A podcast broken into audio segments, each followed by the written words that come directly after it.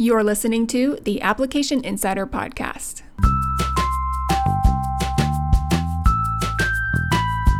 Welcome, dietetic students. Here you will find all sorts of tips and guidance to help you navigate the dietetic internship application experience. I am your dietetic internship application guide, sharing insights to bridge the unnecessary gaps in this crucial step in your dietetics career. Together, we can get you all the information you need to create an application that will stand out in all the right ways. Hello there, and welcome to episode 20 of the Application Insider Podcast. I'm your host, Nicole Vance, the founder, CEO, and dietetic internship application guide here at Application Insider. Before I jump into today's episode, I want you to know that as this episode airs, early bird registration for the personal statement workshop is open. You can still join the waitlist if you want in on this live customized guidance to help you write your personal statement. When you join the waitlist, you will have access to that early bird registration, which is 20% off. Plus, whether or not you even join the workshop, when you're on the waitlist, you will get an exclusive free preview that covers one of the DICAS questions.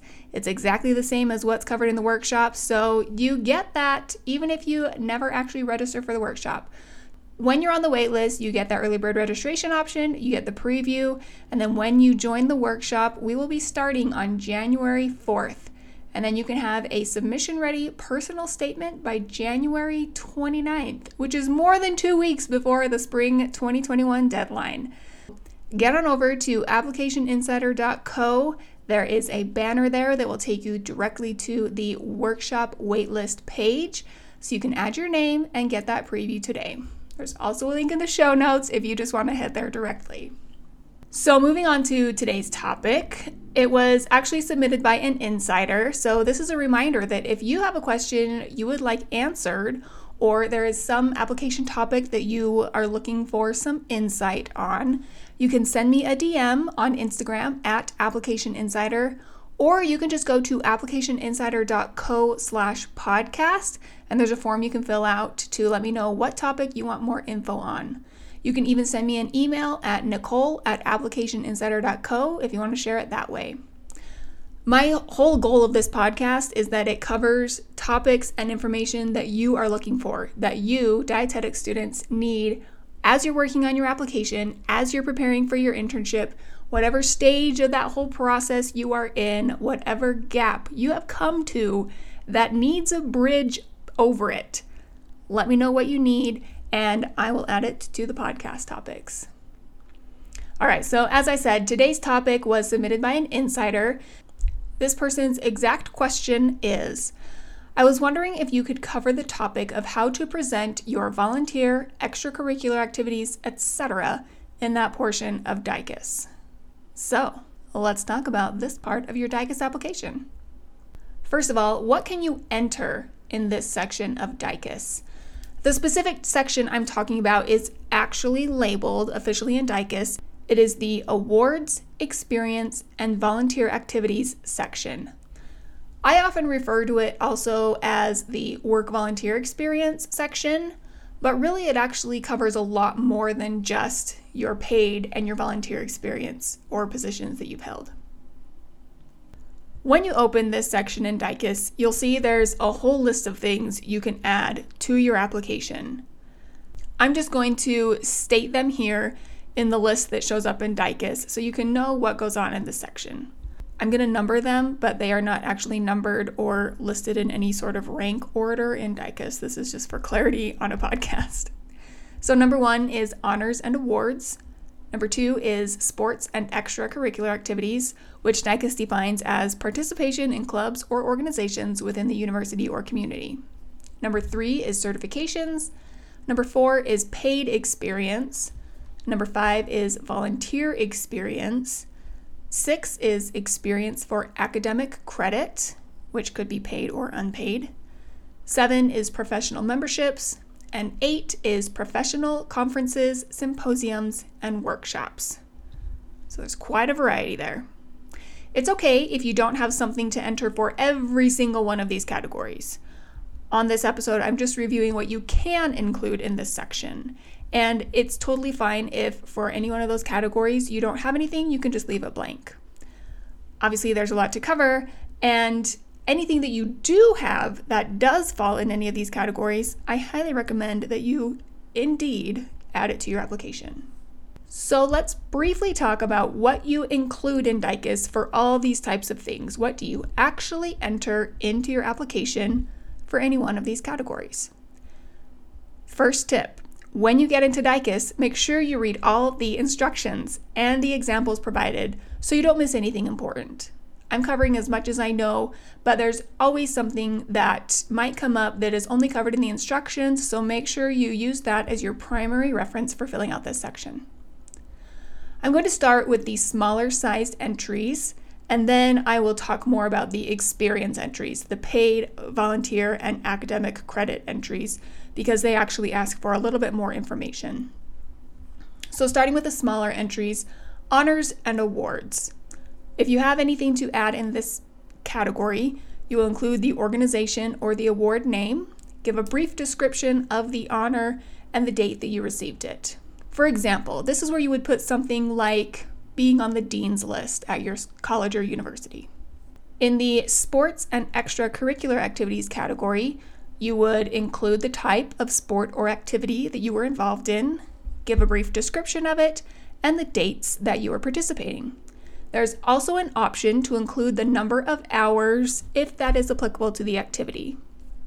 An example that you could include here would be some type of sport or club that you were part of, whether within your school or something in your community. Some things I've seen here, you know, intramural sports I've seen there, um, being parts of community clubs or community efforts that are not listed separately as volunteer experience, but something that you've been involved in in your community. Certifications is where you'll list any type of certification from any organization, credentials that you've obtained even before you are obviously working on your RD credential. So, when you're entering this type of category, you include the certification type, the organization that grants it, and the date it was received. A common question I see for this type of entry is whether or not you can abbreviate the organization name, because that box actually has a 25 character limit. And the answer is yes, you can use the organization's acronym or shorten any one of the words to make sure that it fits. Maybe just make sure you shorten it appropriately. There are different ways to shorten, for example, the word association. Consider what abbreviation you want to show up on your actual DICAS application. For the professional memberships category, you will include the organization name, give a brief description of how you've been involved, and include the dates of your membership. An example for this would be if you've been a student member in the academy. For involvement, maybe you read the journal each month, or you use resources they have online, or you're part of a DPG. For the professional conferences, symposiums, and workshop category, this is where you can list the name of any conference or meeting that you've attended, how you were involved, and the dates of the conference or the meeting. For example, if you went to the annual meeting of your local A&D affiliate, you would list that you attended that one or two day conference, and you could list the names of the sessions you listened to or participated in. Obviously, levels of participation will vary, but you can just state in there that you've been attending conferences. Things like this just show that you've been involved in things that are available to you. And like I said, if any of these categories you don't have anything to list, that's okay. Just leave a blank and add entries where they are applicable. All right, moving on to the work, volunteer, and academic credit experience categories. Your entries for these experiences actually require a bit more information just because they're usually a little bit more involved. The info to include is the same whether it's work, volunteer, or academic credit, and you label it as whichever of those it is. You'll see when you get to the section of DICAS that for these experience options, there's plenty of space to add detail about what you did in each position, so don't be afraid to use it. The large text box in these areas is set for a limit of 1500 characters, so you've got plenty of room to describe, provide information, and share details. This section does ask for a lot of info about each position you've ever had. lucky for you, the application prep workbook can help you keep track of everything before you even open DICAS and begin working on this section. There's a chapter for every application section in the workbook, and this section in particular, that is about the experience, helps you stay ahead of the game by just giving you all the details you need about the type of information you will be asked for. So you can gather it all, organize it, put it together with whichever position or role that it is related to, and have that all together, organized, accessible when you sit down to start entering it into DICAS. You don't have to worry about getting halfway through entering, realize that you're missing something that you need, and then have to put things on pause until you get those details you need. So, there is a link to the application prep workbook in the show notes. And when you purchase it, it's actually an immediate download, so you don't even have to wait to start using it. So, consider getting your workbook today. When you do get into that section of DICAS, you'll see that you need to include your employer or the company that you are with, your position title, and information about your immediate supervisor, such as, you know, their name, their contact information. A question I commonly see here is, you know, this is the supervisor I had, but that I know that person doesn't work there now. Whatever the situation might be, just put the best information you have for the time that you are in each of these positions. Then you'll see that larger text box that I mentioned where you can describe your key responsibilities in this role. And this is where you really do have a lot of flexibility to share information with those who will be reviewing your application. You can even add more information here than is included on your resume. You can give an explanation for anyone reading your application to fully understand what you did, when you did it, how you did it, and what you learned. A big question I see when people get to this section is do I use bullet points or do I use sentences? Honestly, it doesn't really matter. The more important elements to be concerned about are that you are fully describing each position and that whichever format you choose, you are consistent with each entry. I've seen bullet lists, I've seen sentences and paragraphs. I've even seen many applications that might their entry might start with a short paragraph that includes some information about the position and then goes into a bullet point list of their responsibilities for that role. So pick one or the other or mix it up. Just pick a style and use it for each entry that you add to your application. But what do you need to write about? What actually are you talking about in that text box? You're going to write about the responsibilities you had, the tasks you accomplished, the skills you learned and gained, you want to put the most focus on the dietetics related skills or the professional transferable skills that you bring with you to your internship. This is a way you can highlight anything from a prior career or from any of those jobs or positions you've held that aren't specifically working with food or nutrition, but helped you learn things that you're going to use as an intern and as a dietitian. Another thing to keep in mind is to make sure that you describe what you did.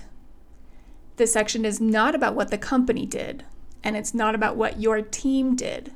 It's about what you did. Also, don't state your responsibilities in this role simply as things you were responsible for, because that doesn't mean you actually did them. State them as things that you did or things that you accomplished. For example, I was responsible for making healthy snacks for students. That doesn't mean you actually did it. So change it to I made healthy snacks for the students.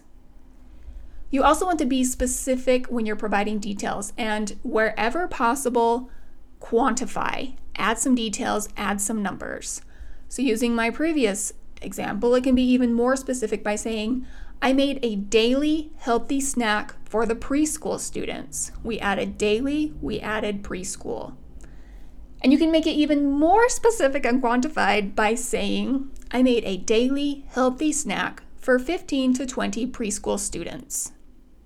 So that's how you can add some detail to help the reader really clearly understand what you did in that role. After you have described your key responsibilities, you'll put in the start and end dates for that role, and then you'll break it down into several other numbers. You'll have to include the number of weeks you worked there or you had that position, the number of hours per week you worked, and the total hours you worked in that position. Some people might stress about getting these numbers exactly perfectly right, or they might wonder, well, during the semester when I was in classes, I worked this many hours, and then during the summer when I was off classes or during breaks between semesters, I worked that number of hours. So, which do I put? And that is where you can put the best possible number in that section, in that number box it asks for. And then you can add a further description or explanation in the key responsibilities section. So you can mention during the semester, I worked 10 hours a week. When I was on breaks or during the summer, I was bumped up to 30 hours a week. Because when directors are looking at those numbers for number of weeks in the position, total number of hours, they're going to make sure it makes sense. And one way you can help them see why you put the numbers that you did is to add that explanation if that will help them understand. In the end, DICAS will add up all the numbers that you have entered in the total hours at this experience field for each position and it will calculate the total hours for each type of entry. So there will be a total number of paid hours, a total number of volunteer hours, a total number of academic credit hours, and then a combination of all of those all of those three. So an overall experience hours total. Stepping back and looking at this awards, experience, and volunteer activities section all together, you're putting a lot of information here any awards or certifications you've gotten, every position you've ever held, every conference you've been to, all of that. You want to make sure you've done it correctly. So it doesn't hurt to get a second set of eyes just to make sure you've got it all down and that it makes sense. So why not use a second set of eyes that has been looking at applications for years? You and I can work together on the experience section of your DICAS application and we'll throw your resume into the mix when you get the resume and experience review. When you get this, we will chat about what needs to go into those sections, and then I will look thoroughly through all of these details, everything you've entered into DICAS, everything you've got on your resume, and then I'll share suggestions, insights, and my DI director's perspective to help you know how you can make it the most clear and how you can feel the most confident as you're hitting the submit button. There is a link to the resume and experience section in the show notes so you can start working with me and have a DI director in your corner. I've actually been doing resume reviews this week, and every resume I have reviewed, they start off pretty strong. And there are always a few things or more things, depending on which level everyone is at, that can make them even stronger, whether that's adding some quantifiable details making sure things are really clear, updating the formatting so it shows consistency and careful attention to detail.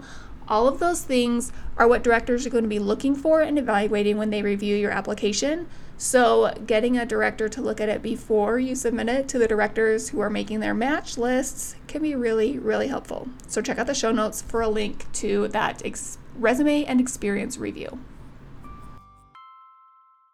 All right, your action step for this episode is to open up DICAS, get into this awards and experience section, and step number one, read the instructions. Start thinking about what you might enter into each of the categories. Get the application prep workbook to keep track of all the details you need to add so you have it all there with you when you get ready to enter it into DICAS.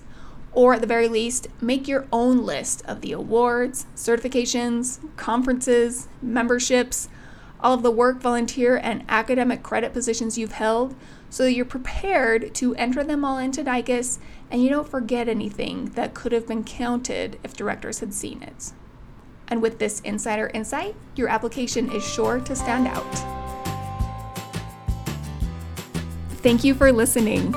More details about this episode, including the full show notes, useful links, and a detailed summary, are at applicationinsider.co slash podcast.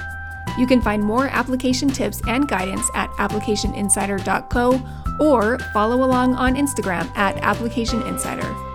Please rate and review the Application Insider podcast to help other dietetic students find it. Be sure to subscribe to catch every episode.